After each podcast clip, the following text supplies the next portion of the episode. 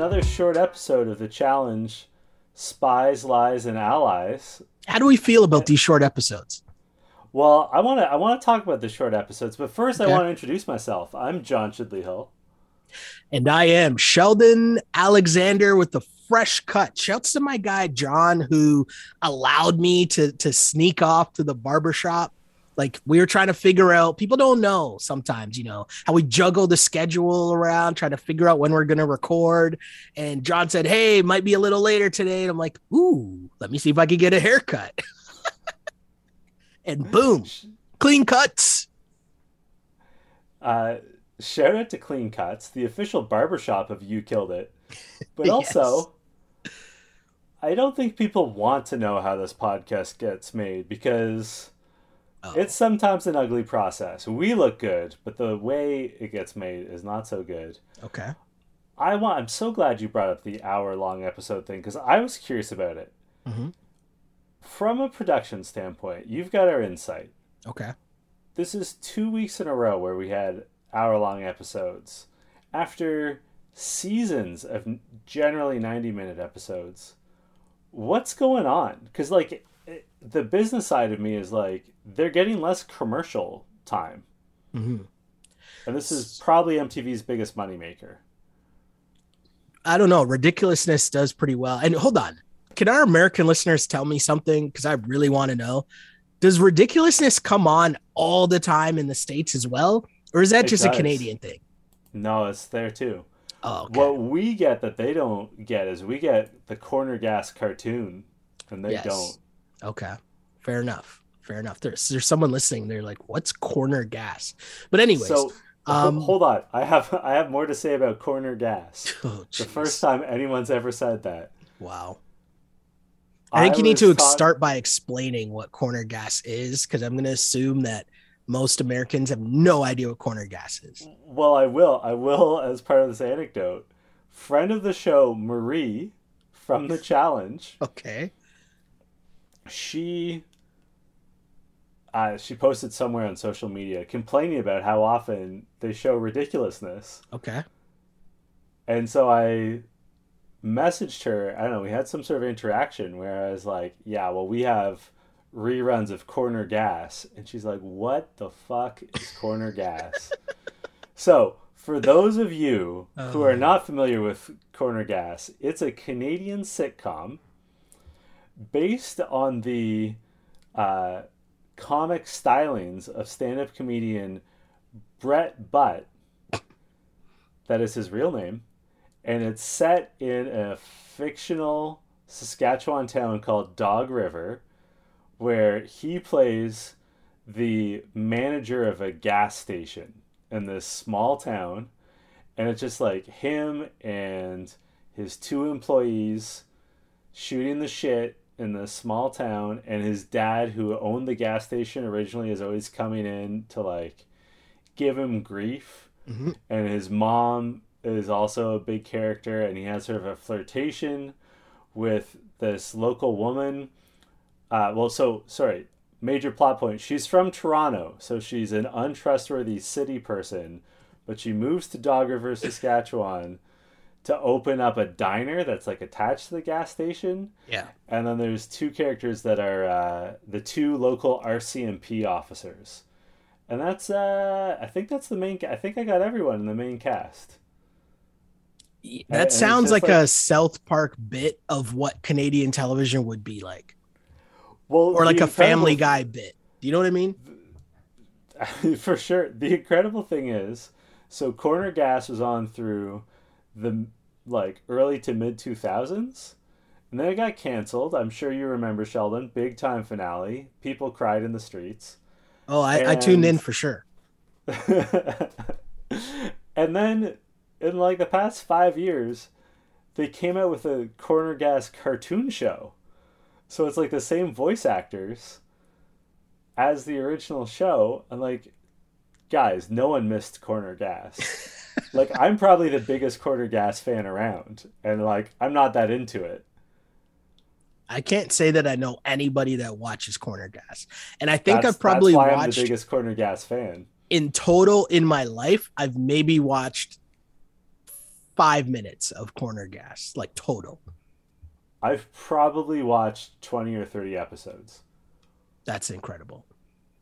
Um, I don't even know how we got on to oh ridiculousness. Ridiculousness. Ridiculousness is the only thing that airs on MTV every single day, and then Corner Gas in Canada. Um, so the hour episodes, okay, Yes. we're off the rails like two minutes into this pod, but I think the people need us off the rails because what's going on in the show. Although this episode wasn't bad, this episode wasn't bad. I can't even say This uh, episode is better than last week, for, for sure. So here's what I think, and it depends on what ends up happening the next coming weeks, right? That will tell us exactly what's going down. If they have a string of one hour episodes, it means that the season wasn't that good and they got into the edit suite and realized, oh, we got to start like spacing this stuff out because we don't have enough. So then they start making one hour episodes. But for what we're looking at right now, if I'm just talking about this episode and the episode before, at first I thought the reason why they split up the two episodes was because Emy was going to lose. And they didn't want the Emy episode where they were trying to push all of her music, right? And be Mm. like, hey, here's this pop star, buy her music. She's awesome.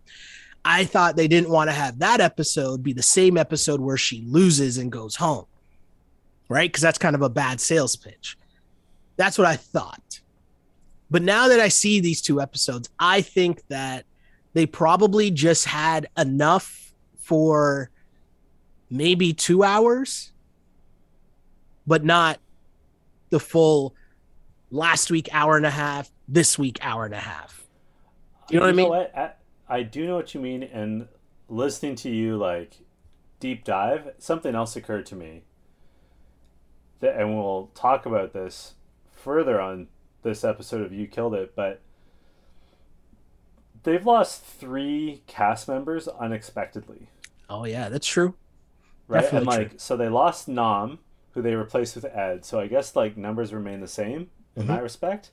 But there's I can't even remember her name, but Josh's original partner who got booted from the show for saying Oh, Michaela? things. Oh. Mi- no, not Michaela. What was her name?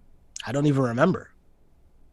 Uh, She was barely on because she they like gave her the old D edit, and then Oh, and then see, I forgot about this that already. episode we're gonna get into it, but Fessy gets eliminated. but then also, um, what's my guy from Survivor with the red hair? He got hurt. And Aneesa got hurt. Aneesa got hurt. Yeah, people are So dropping like five flies. people that like bounced early. So like that's that is a lot of drama sort of out the door.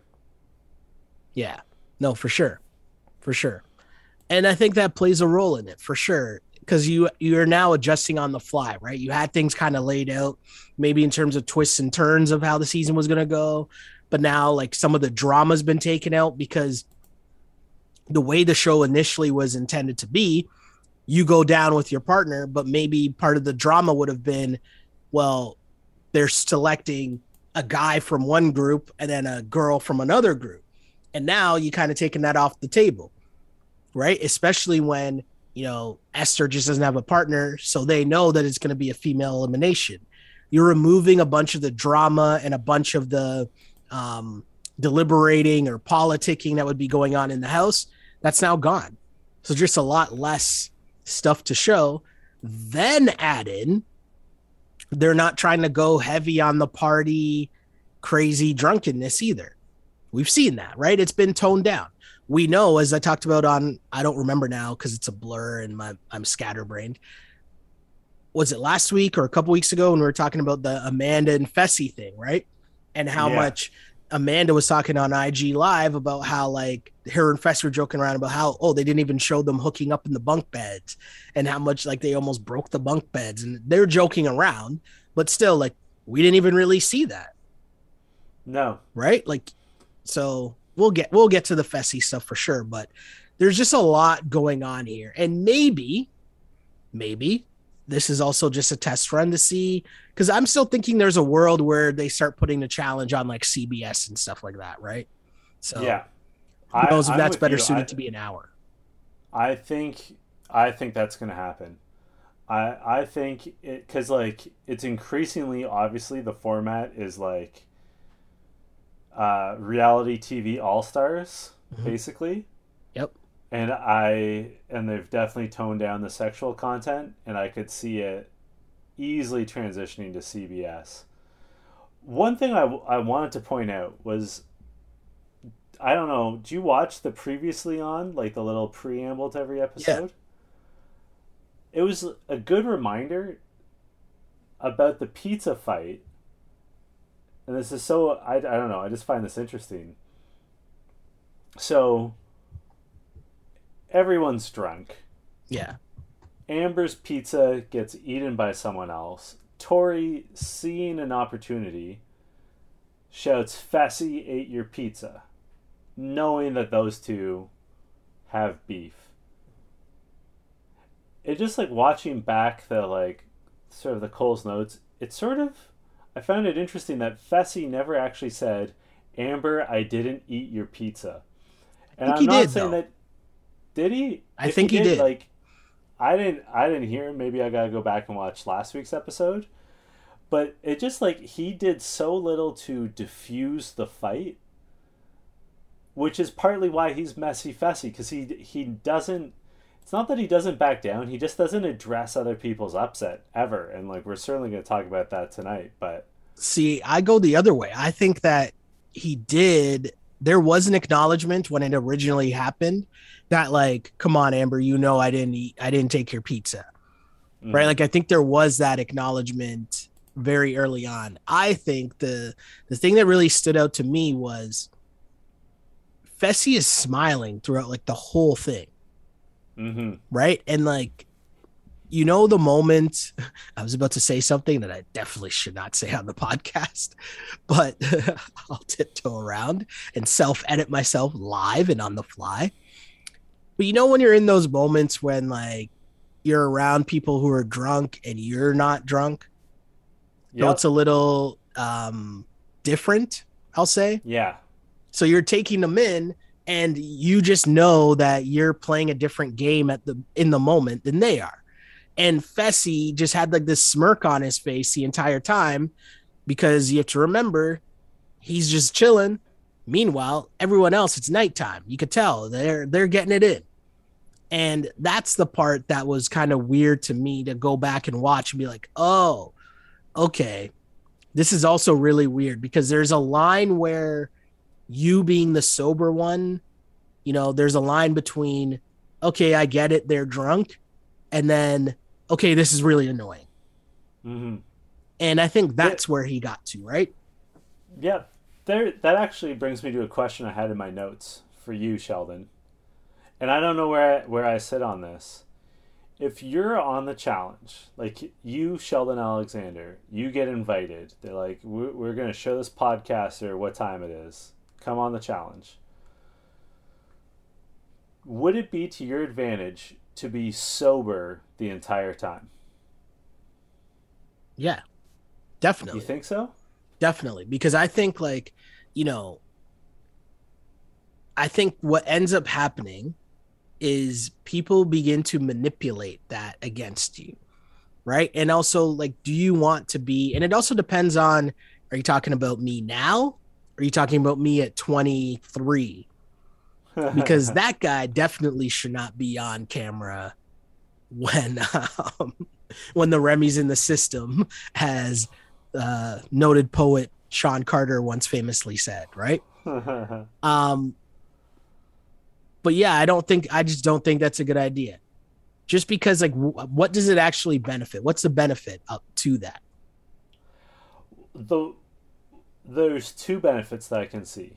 Okay. The first is I do think it's important that you get along with everyone in the house. Mhm. And there's something like you don't want to ostracize yourself. And like sure. there will inevitably be inevitably be someone that says, "Hey, what the fuck? Like why aren't you drinking?" Like you you want to be a joiner but you don't want to join that hard. There's a And line. the other, there's a line for sure. And the other thing is exactly what you're describing with Fessy. You don't want to be sober when all these people are, are like super drunk. Like you Yeah. don't want to be the one in bed trying to sleep when they're all going nuts. Like that would get old in a hurry. What was Homegirl's name on All Stars? stressful, and drinking lets you blow off some steam. Yeah, what was Homegirl's name on All Stars? Arissa, Yeah, right? Like, no, I totally know what you're saying. I think there's a line where you can drink, just not, you know, the cash money motto is to drink till you throw up. Is that a Lil Wayne line or did I make that up? That's a Lil Nope. Wayne line, isn't it? we're gonna drink until we throw up. I'm pretty sure that's a line. The cash money motto is to drink till you throw up. I'm pretty sure that's a thing. Anyways, my point is that there's a line between where you can just chill, have a couple drinks, have a one, two, maybe you're feeling nice, then you chill, right? You know, when I was in grad school, oh.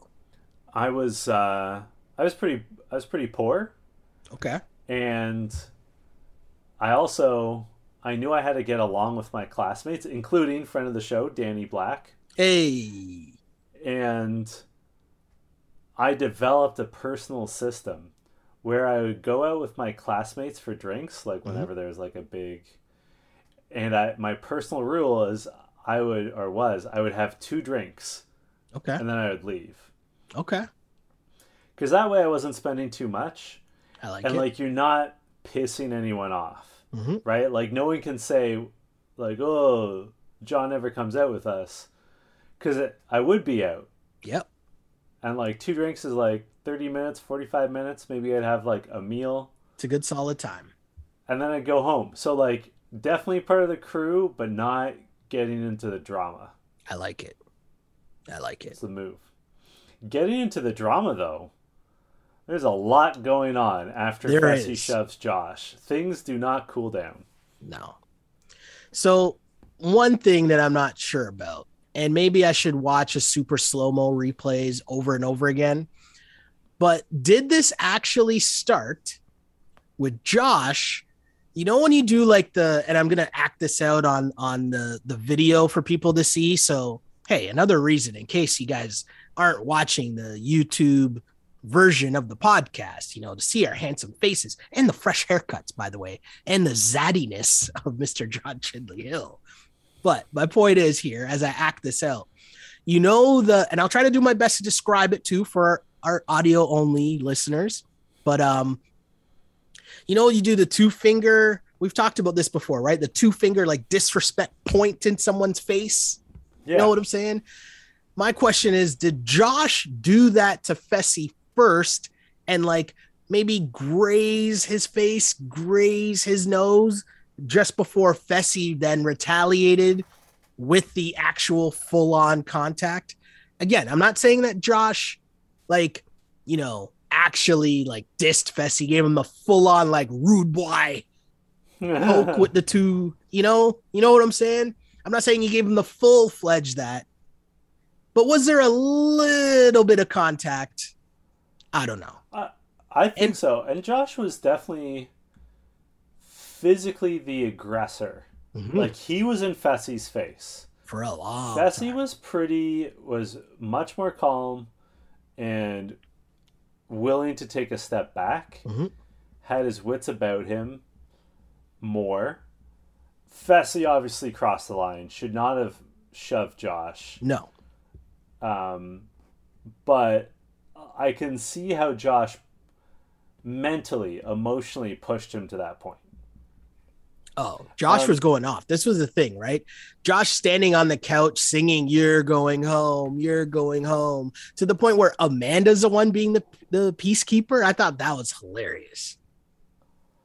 I mean, Amanda, I'm going to say Amanda and Esther and Kaycee, Okay. the, the women most associated with this, by and large, had their shit together.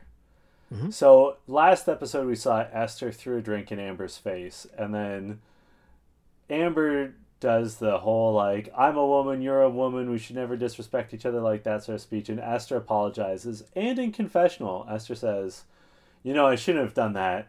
I still don't like Amber. Like I still think she's fake, Yeah. but I shouldn't have done that." Yeah. And then Josh, after bouncing up and down on the couch, which would like he looked like a literal child. Yeah.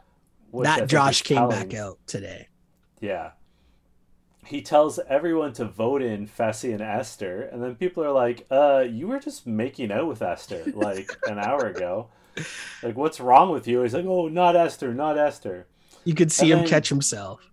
And then Kaycee arrives on the scene, and Josh tells Kaycee to pick between him and Fessy. And this is where I like Kaycee. I'm liking Kaycee more and more.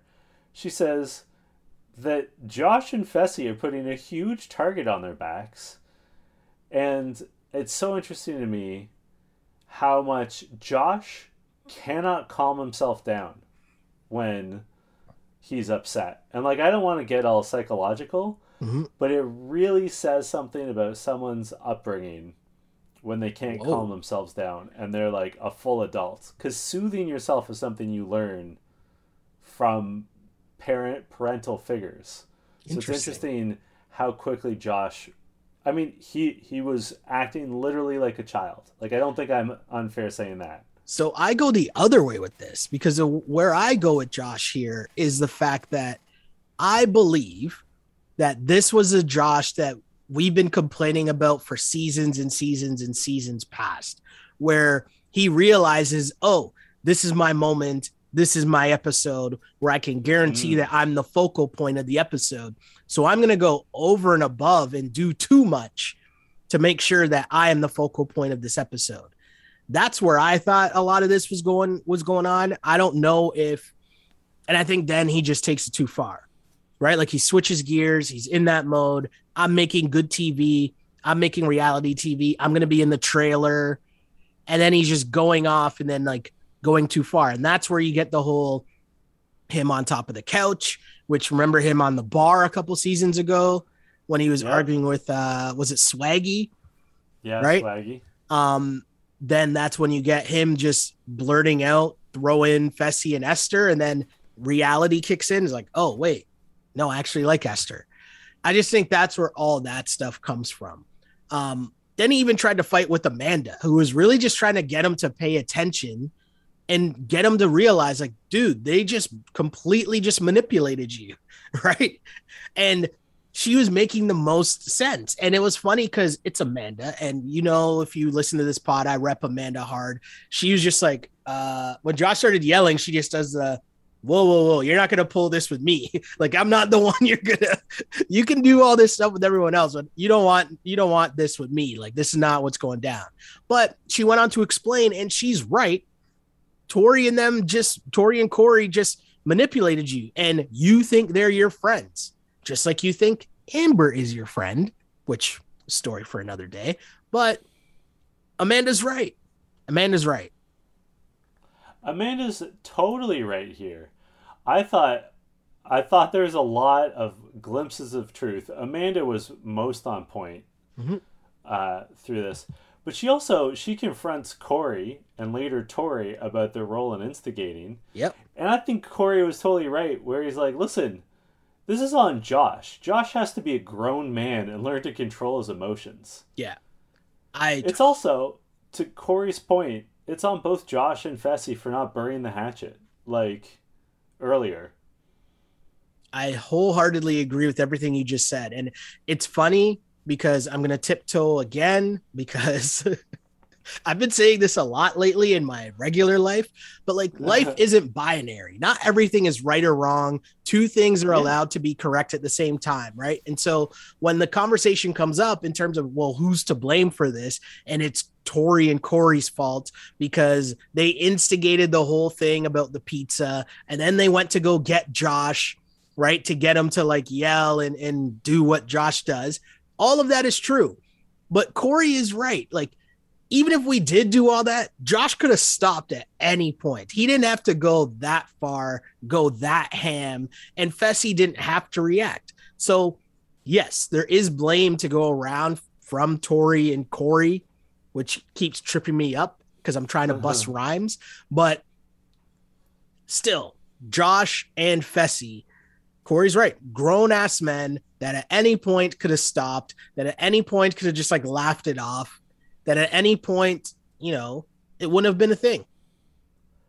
Yeah, they could have handled their business and just apologized. They both should have said to themselves, shit, we have this dispute between us. We know it's going to be a club night, a partying night. Mm-hmm. We need to settle this before we get drunk and Yeah. do something that we'll both regret. Like they Yeah. should they should have known. I also think that Amanda was right because she takes on Tori about Tori instigating things, and Tori says, "Oh, I didn't think it was going to blow up this bad," and Amanda's like, "You've met Josh, like you know what he was going to do," and I have to agree with Amanda, like, eh, j- and like I appreciated Corey But for do you, do you know what it is though? Sorry, sorry, I'll let What? you finish. My bad. I, I got too say, excited. I I, got too excited. Ah, I appreciate that Corey basically owned it. He's like, yeah, I did instigate it. Josh should handle his business. Because Tori should have taken the same stance. Because Amanda's done things like this too. Ashley, her best friend's done stuff like this too. Like, it's just, it's part of the game. It's a strategy. Devin and Kyle have done this sort of thing. Like, it's, it's a legitimate part of the challenge. It's on Josh and to a lesser extent Fessy to like keep falling for it. Like stop being Charlie Brown with the football. do you know what the thing is to me? For for me, it's Corey's at least honest about his intentions. Tori seems kind of like disingenuous, like, oh well, I didn't think they'd take it that far. It's like, no, no, no. Your goal was to have them do that, right? Like the reason why you stirred up this whole trouble wasn't just to be all, you know, to be entertained. It was because you knew what could possibly happen, right? And that is allowed to be true, as well as what Corey said is also allowed to be true. Hey, that could have been our intentions, but those are two grown ass men that didn't have to follow through with what we wanted or what our plans were. That's on them. Nobody Mhm. forced them to do anything. I agree. Uh, The apology The was next- awkward. What did you think of the apology, man? the uh, so there's two apologies. Well, you talking about the drunken apology the night of, or the sober apology the next morning? the drunken one first. Like Josh is like bad crying on TV. And that's when you know you're that's when you know the Remy's in the system because like that's a bad cry right there. The one thing Well- though that was interesting was Nany's also there crying and she's wiping away tears, but Josh has a full-on ugly cry. And I gotta be honest, in that moment, I actually felt sorry for Josh. Yeah. Well, listener Julia Lamana says, all caps, not Josh crying over Fessy, and, and just like a bunch of laughing and crying emojis. Okay, okay. So, Sheldon, you know me. Mhm. I'm of Scottish descent. Okay. And growing up, we had a, a saying in my family. I, and listeners, I don't think that this is actually a very healthy expression, but in my family, we always said, don't cry over anyone or anything that won't cry over you. Ooh, I like that. I don't know that it's that healthy, if I'm being honest, and I think my therapist would agree. Yeah. But that said, Josh is bawling his eyes out. Yeah. Fessy, not like Fessy's definitely emotional, but he's not crying like Josh is crying, and like that level of that imbalance of emotional investment, Yeah. Josh should think about. Like when Hmm. Josh is watching this season, he should be thinking, Jesus Christ, like I was losing my mind over Fessy, and Fessy was like pretty solid. Maybe I should put less stock in Fessy. Ooh. Right? Ooh. Ooh, that's interesting. That's interesting. I have more to say on the Josh and Fessy relationship. But first, okay. let's talk about the Hot Sauce Committee Part 2. Little Beastie Boys reference? No? Um, Sorry, I was distracted because I was checking Amanda's Twitter feed because I saw her going off earlier, and I just wanted to like cross reference some things that I was getting correct. Because she said Tori is fake, capital fake. Sorry, two fakes. Second fake, capital. Then the series. The, then after in all caps says period. Glad they showed me calling her out. 100. But Hmm. the thing that really co-signs what we were talking about, she says, "I'm the face of face mush. I'm the wow. I'm the queen of face mushing. So I'm honestly shocked that they sent him home.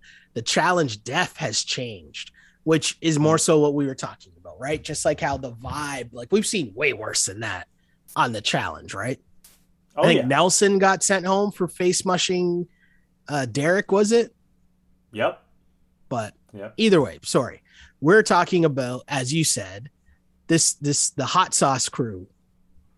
And I mean, so Emy, which I still don't know how I really feel about Emy. I still kind of find her annoying for whatever reason, but she's now with the crew of Tori and CT and Devin.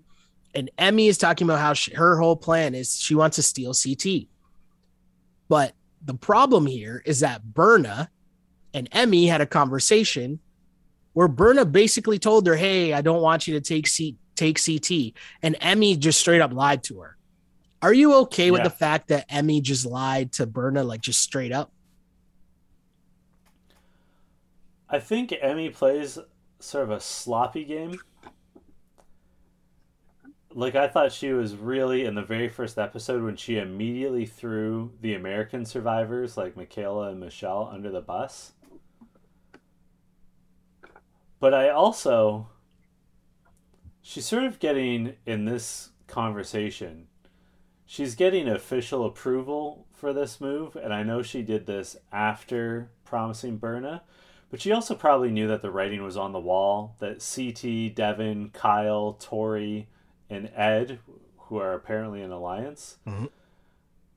would be fine with her doing this. Mhm.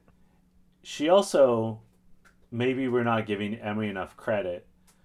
I mean, we've already seen Devin and Kyle talk about how it'd be good to get rid of Berna to help Nelson focus. So I think Emy's Making reading points. things correctly. Um, so like I think she kind of knows that she can screw over Berna with few repercussions. Yeah. And, and if you look at that alliance, they're pretty solid. hmm Like I think they would do well to protect her. And I would also note that like she's been partners with Devin before. Mhm. So she probably has some insight because of that. She also you know, we've always been critical of Amber B's loyalty to Big Brother, the Big Brother Alliance. Yeah. Because they have a clear pecking order.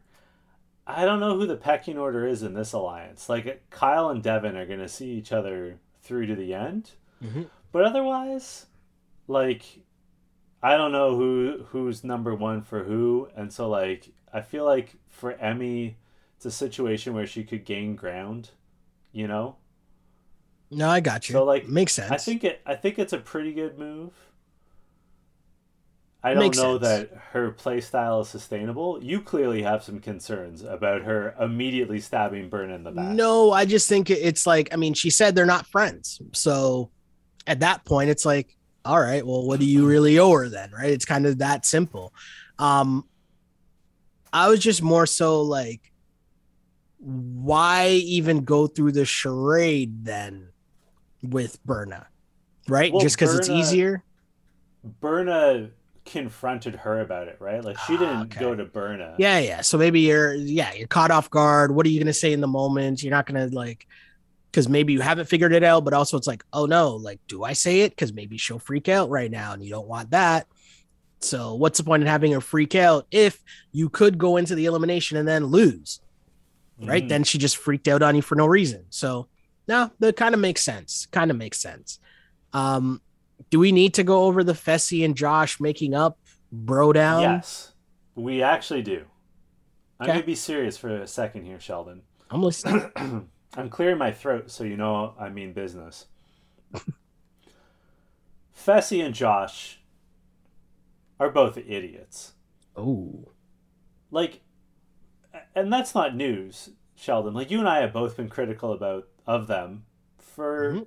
seasons, for years. Mhm. But I will say in this scene, I was proud of them and happy to see them actually open up and I think very legitimately apologize to each other mm-hmm. and own their own feelings. And to be real, I think we live in a society where it's very hard for men to admit their own insecurities, especially to each other, especially in front of the camera. Especially like Kaycee wasn't that far away. Like Mhm. I definitely had the sense she was listening in. So, although I think they're both stupid, and I don't like either of them, I will. I think we have to acknowledge the fact that what they, a big part of their problem is something that a lot of men, especially men in their 20s, have, where they just can't say what they're feeling. Yeah. And so, like, to that extent, like, I applaud them for being so open and, like, it's good to see. And I think a lot of men have to do more of that. They're also stupid, just in general. Like, they're So- not bright. my thing is that they're actually genuinely friends and i think that part was Yeah. important to like see shine through and I, i'll give them a lot of credit for that because i think that's like a really big part of this like them acknowledging you know the dynamic between them and josh at least is one big brother so he has that over fessy you know even though fessy might be the stronger competitor in this game josh does have the better social game than fessy in the house. Like it was kind of interesting to kind of see their dynamic and have them both understand the dynamic, right? But my thing too is I think they kind of knew that they messed up. And the Oh, yeah. thing that was really telling to me was the scenes of the house before TJ showed up. Like I don't know if that was great editing, great camera work that they were able to get all those shots from before TJ like actually showed up and just like edit them in to make it look like that, but those there's so many people that just looked shook. And to me, it was weird because why did all of those people need to look shook? Like it doesn't affect you. And if anything, there's probably a lot of people that are happy that Fessy would be going home. No? Like that's the part that was kind of weird to me that I didn't really understand. I was kind of thrown off by it. But I wonder what we didn't see. True. Like, Oh yeah. Like what else You- happened that night in the house? yeah. Like, you know, when you were a kid and you'd have a supply teacher, a substitute teacher, and everyone would act up. Mhm. And there's one or two kids that were really bad, and you knew that they were going to be in trouble, but the entire class was going to get in trouble too. Oh yeah. I think that was the situation. So like everyone knows the three people, four people that are going to get in the most trouble, but I think they all know that they're going to get in some trouble. No, right? that's fair. and like who knows if they're going to like have their alcohol privileges suspended like Mhm. Maybe as a group, you know? I will say this scene where everyone's looking so serious and so stressed out has my line of the episode. I didn't think this was a particularly funny episode. It was pretty good, but it was, wasn't very funny. Mhm.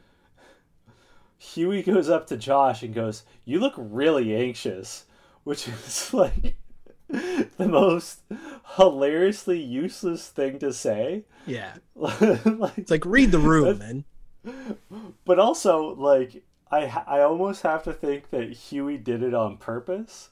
Like that's like saying to someone about to make a presentation or to like speak in public like, "Hey, you're sweating a lot. Are you nervous?" Like it's so it's Yeah. not at all helpful. And it, that really made me crack up.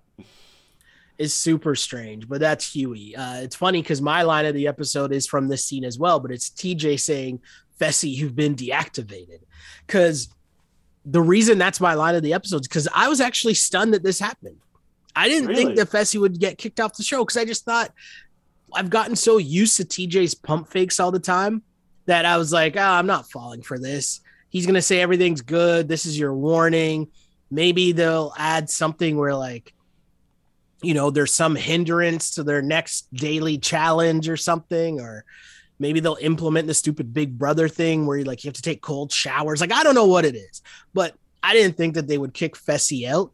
And I also found it So Esther gets a warning, Josh gets a warning, and I mean, Josh got like he basically told him you were embarrassing everyone. You're embarrassing the cast, yourself, your family, all of which is true. But I was just like, wow, okay, all right, TJ. Um, but Fessy's reaction to me was weird.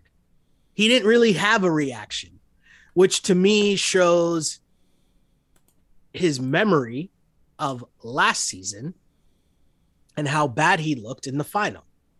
Because Mm-hmm. I feel like what happens on these reality shows, right? People know they're on the show, but there's moments where it clicks in and they're like, oh, I can't show a reaction right now because that's going to be a thing. So Fessy, he didn't get upset really. Meanwhile, you look around and like Amanda was crying, Josh was crying, like people were still really shook, and Fessy was just kind of like, ah, it's okay. It's almost like he knew. It's almost like he knew. I hope that between last season and this season, Fessy really takes a look in the mirror and starts to examine how he is behaving. Because he has not come off well in either season. I think he did learn some lessons from last season. I'm not sure that he learned all the lessons, though. Mhm. And I think he still has a lot more growing up to do, a lot more maturing to do. Yeah. And I, I, I think this is certainly a learning opportunity for him and Josh, and I'll be interested to see how much he learns from it. Right? Like, Yeah. it's one thing to have a learning opportunity, it's another thing to take advantage of that learning opportunity. No, for sure. For sure. And I think, you know, when I look at this whole thing and you think of how we talked at the start of the season about the Fessy rebrand and to then have it end like this kind of sucks. Kind of sucks for Fessy. Um, but when I think about who's to blame, I think more so, you know what I really thought about? Somewhere Johnny Bananas and Wes are really proud of Corey Oh, yeah. right? Because this is like a straight old school tactic where you're just trying to throw off someone else in the house, get them to like do something dumb and get kicked off. And it worked. And it really didn't even take that much work for them to do, right? Or sorry, it didn't even take that much of a reaction because all you're trying to do is get a reaction. And think about how many times we've seen this with whether it was Johnny Bananas or Wes or whoever trying to instigate and just push someone's buttons and get them to explode. And this didn't even take that much. But now one of the strongest competitors in the house is gone. And I mean, Corey definitely played a big role in it. He was the instigator. He fell into the trap, a trap that would only be more perfectly set by Johnny Bananas and Wes. The path to the finals just got a lot more clear for the men in the house. Yeah. Oh, yeah. a lot more clear. Notably, Fessy is only the second veteran to be eliminated this season. The first being Nam, or sorry, the third, because Nam and Aneesa both left with injuries. Yeah. Um, so we get to deliberations, to nominations, and they just got complicated. Um, Yeah. I thought Kyle was cold blooded in confessional when he said he's not at all upset to see Fessy go. No. Tori starts deliberations by apologizing, says she'd understand if people are mad at her. And then Corey also takes some responsibility for the situation. Um, and then Devin and Nany say, you know what, we can apologize all day, but we like we have 20 minutes, we got to get this done. Yeah. Let's move things forward. And I have to say, Devin, I know I'm the world's biggest Devin fan, but he's just smashing it in these deliberations week after week, just controlling the narrative.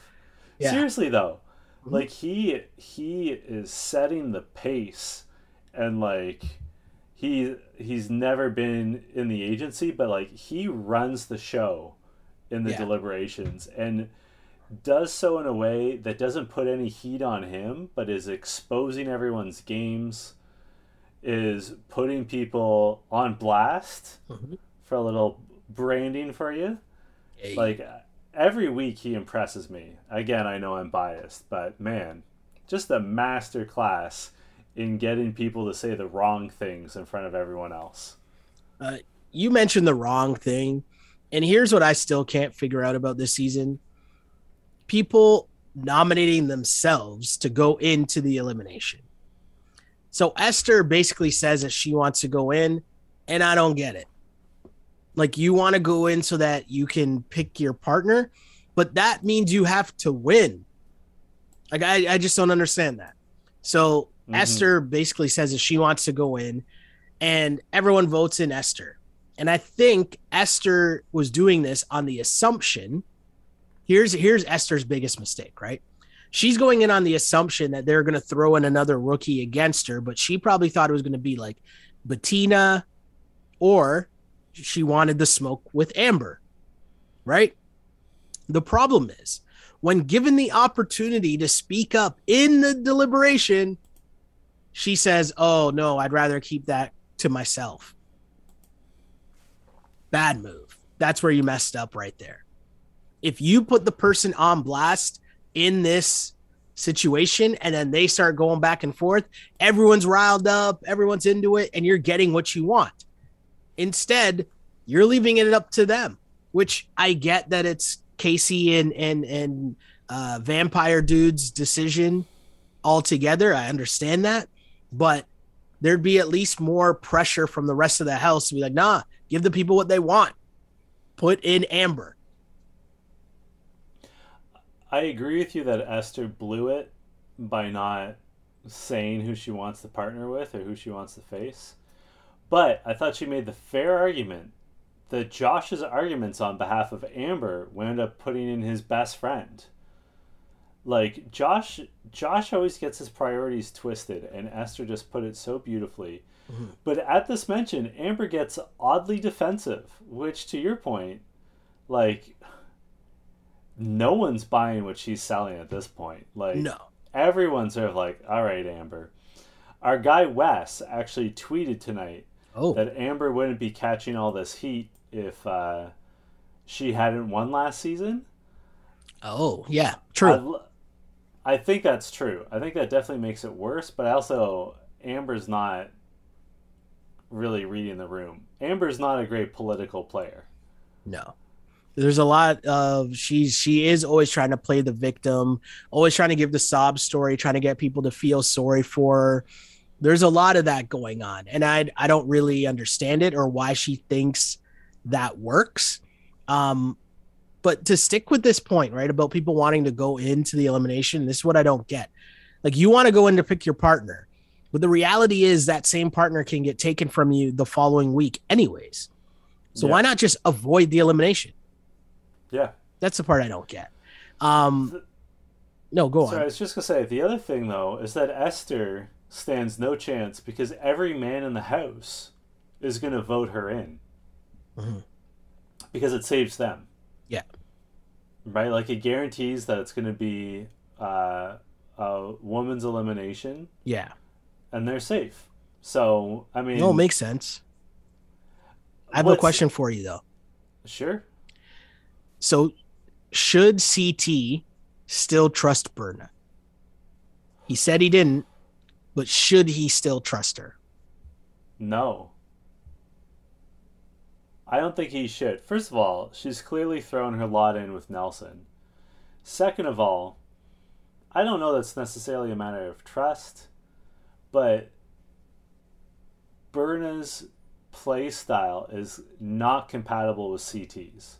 Mhm. Because what CT does is he just hangs out and starts winning competitions when it counts. Yeah. She is having a real hard time with the just hanging out part. Oh yeah, Like if you're and like she she's a good competitor, but if you're CT's partner, especially in like the opening stages of a season, all you have to do is try hard and listen to CT and that's it because uh, he knows yeah, that he's at worst a mini boss, right? Like he's he's he's late in the game. yeah, He knows it. He knows that no one's going up against him. He knows that he's protected by the Veterans Alliance, and even then, when they turn on each other, he's not going to be the first target. Mhm. Yeah. So just hang out, just work out, try your best, go to bed early, hook up with Nelson, That's all there is. That's all you got to do, Berna. Well, it's something we talk about all the time, right? Doing too much. And she's Oh, doing yeah. too much for to be CT's partner. You're totally right on that. I totally agree with you. Um, the one thing I, I don't know if I agree with that like what is rage cage? Wait, hold on. We- We got to talk about Emy and Emanuel's plan, Okay. such as it is. So they're friends because Mhm. they're both Romanian, Yep. and you know they go to the same raves. And Okay. he says to her that he and Kaycee are willing to put her in so she can pick her partner because she doesn't like being partnered with Hughie. Mhm. Emy's nervous, but she hopes it's something physical because she thinks she can take Esther, but in a physical competition. And this plan to me makes some sense. But also, it's not even really a plan, since of course the rookie rookie team is going in. Yeah. Am I am I wrong? Like, Well, there was a deal that world- didn't need to be made. Yeah, but there was a world where they could have put in Amber. Like Kaycee clearly still doesn't really mess with Amber. Right. Yeah. And so if Emy was like, oh, I don't want to go in, and she's friends with um vampire dude, Emanuel. Emanuel. Emanuel. Um, there is a world where Amber could be the one going in. If Emy didn't want to go in for whatever reason, I don't think anyone would have been mad. But I know what you're saying though. Like it is a long stretch to make when the assumption was that what was going to happen anyways. And if she didn't go in this week, then their their uh, rookie rookie pairing would probably be going in the following week. Yeah. Uh, Before we get to the hall brawl and the elimination, the lair, I have I have two comments, not about gameplay. First of all, your guy Emanuel wearing a backwards visor, a black undershirt, and sweatpants with flip flops. What do we what do we think of this look? I thought he looked like a member of Bram Stoker's LFO. Like what a what? strong look. I'm gonna take I'm gonna have a surprising take here where I'm not gonna I'm not gonna go at Emanuel in this moment here. Reason being is You're scared of him. I understand. no, no, no. we we've spent everyone has spent a lot of time in their house, in their houses, in their homes as of late. And I feel like it'd be a tough judgment for me to make to judge someone else's just chill attire. Because I feel like I've caught myself in some very weird um outfits, I'll say, while I'm just at home and then you're scrambling because like a meeting's popping up or whatever. And like you're just in some random like home attire because you've just been at home every single day and not putting on normal everyday clothing. So I understand that my guy is on TV and he's on the challenge. I get that. But they are really just hanging out at home. I'm doing air quotes for people not watching. Do you know what I mean? So I'm not I'm I just don't feel like I can be in a position where I'm going to crush someone else's um, home attire. Okay, that's a fair point. As I look down at my pajama pants, um, the other thing I wanted to point out is before they go to the lair, there's a scene where Amber says to Jeremiah how nervous she is, and they kiss. And I have to say, it says a lot about Jeremiah's skills in confessionals that his cuddle buddy this season is the center of all this drama, and yet he has had no confessionals in this episode. We did not see anything from Jeremiah. Not a single like, "Oh, babe, you're embarrassing me." Like not a single thing. Like we did, aside from this scene where we like where he mutters, we've seen nothing of Jeremiah. He must Yeah, be horrible in confessionals. I got nothing on Jeremiah, like literally nothing. I don't know what he does. I don't know what he says. Well, I know what he does. He's cuddling with Amber. and I'm not mad at him for that. Hey, No, I'm I'd probably be pretty quiet in the background, cuddling with Amber too all season. Not gonna knock him for that. But every time my guy pops up on the screen, I'm always like, oh yeah, that guy's here. Yeah, me too. Yeah, that's all I got. So That's all I got talk on about- Jeremiah. I'm sorry. Should we talk about Rage Cage? Yes, because I'm all out on Jeremiah takes. well, you can't have that many beyond he exists. Fair enough. Rage Cage. So basically, this is just Hall Brawl, but instead of having to run all the way out of the tunnel to hit the bell, to ring the bell, once you get to the end of the tunnel, you have to climb up and ring the bell in the tunnel. Just it's basically the same, just a little twist. Um basically you get to play Vega from Street Fighter. Sure. Sure. Um who did you think was going to win this? Was it pretty obvious that you thought Emy would win? Cuz I thought Emy so, would win too. Well, I thought looking at this matchup, I thought that if I were Kaycee and uh, Emanuel, I would put Amber in because Esther is lower to the ground. She's definitely shorter than Amber. Mm-hmm. And I believe that she's probably stronger. I guess Amber probably is so didn't tall we, she might not have to. No, hold on, hold on. Didn't we learn? Didn't Amber beat someone in Hall Brawl and we found out that she played rugby? Wasn't that a thing? Played, she played like Amber M, who's like tiny. Remember yeah. she she went against like a yes. complete non-athlete. So. True. True, true, true. Very correct. But the only reason I bring that up though is because we talk about it all the time. Esther said in her confessional she's never even been in like a physical altercation at all. Ever. Mm-hmm. At least if you play rugby, you're not going to shy away from the contact. That's true right? And I think I think that would give Amber a huge advantage. But at the end of the day, I mean, it was fairly an easy victory for Emy. I mean, Esther did kind of fight and and hold her ground. She was hanging on for dear life, but she was so far away from her end in the first round that I thought that she just wasted a lot of time and her energy to just lose the first round. And the second round, I mean, she just missed the bell which is heartbreaking. She would have had it. Yeah. She missed the bell. Yeah. Emy wins, and she did it for her whole family in Romania. Uh, so I was annoyed with all the shouting. Yeah. But then I loved it when Emy said, I love the challenge. I also liked Esther in confessional say, that she's not going to forget how Amber treated her until she has her pound of flesh. Yeah. Quoting Shakespeare's The Merchant of Venice. Yeah. Which might be the most highbrow reference in challenge history. Yeah. I mean, I love how she was just like, don't cheer for me. Don't tell me good job. right? I was like, whoa, you are so fake. I was like, okay, Esther. Esther still cheesed at, at uh, Amber. So I find that interesting.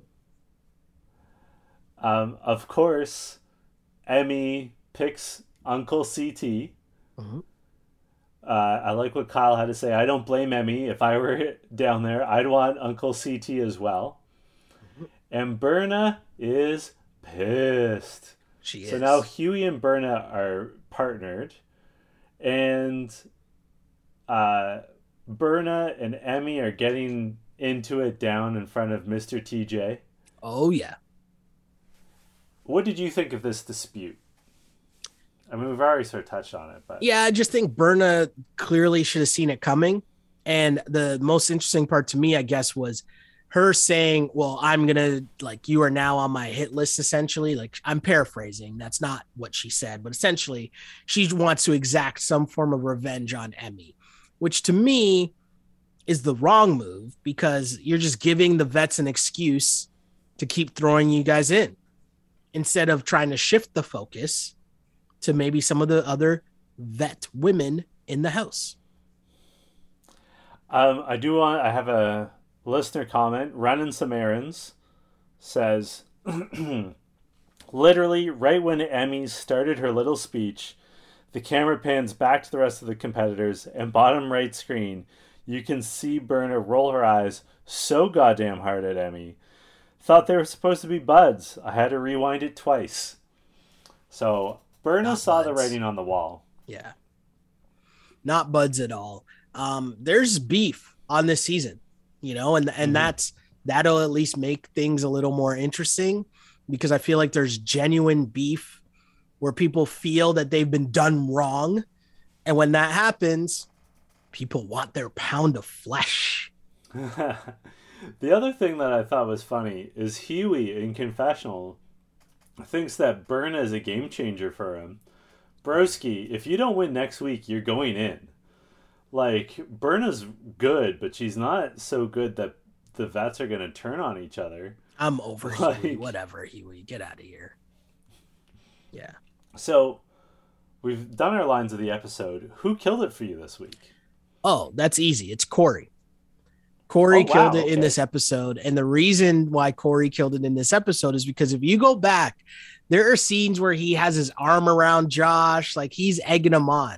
And it's not only the fact that he pulled the great manipulative move of just hyping up Josh to just get in Fessy's face, but also then Josh gets eliminated. But then he stands on it and says, Yeah, we did that. But they're grown ass men. Like he could have stopped at any point.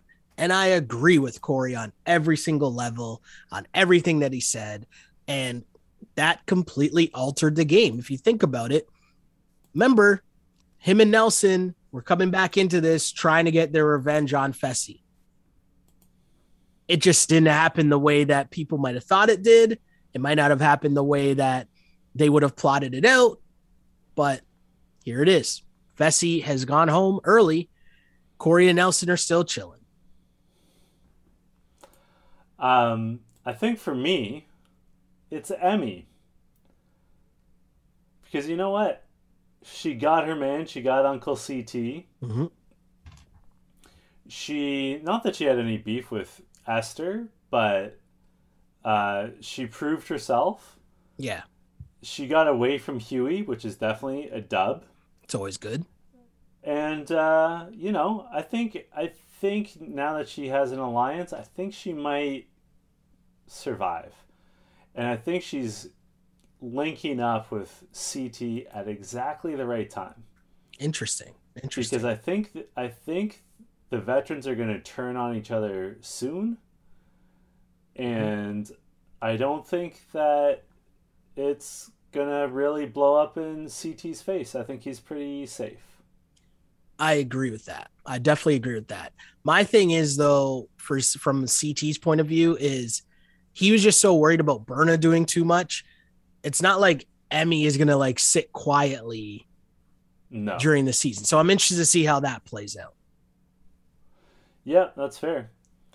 Uh, where can the good people find you on social media? You can find me on Twitter at Shell Alexander, on Instagram at Sheldon Alexander. Check out our new project we got going on too with DRF Sports. We're doing football picks every week. We do that twice a week.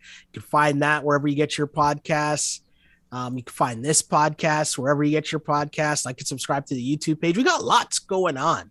I'm almost as busy as my co-host here, Mr. John Chidley Hill. Almost. I guess I am pretty busy. I was gonna try to deny it, but I'm I'm a busy person. I wasn't uh, making a joke. I was making a serious statement of fact. You can find me on Twitter and Instagram at J Chidley Hill. Uh, and as Sheldon just alluded to, I work a lot, and uh, my job is has been quite demanding these days, but I love it. So no complaints. And until next week, this was You Killed It. No complaints because no one would listen anyways.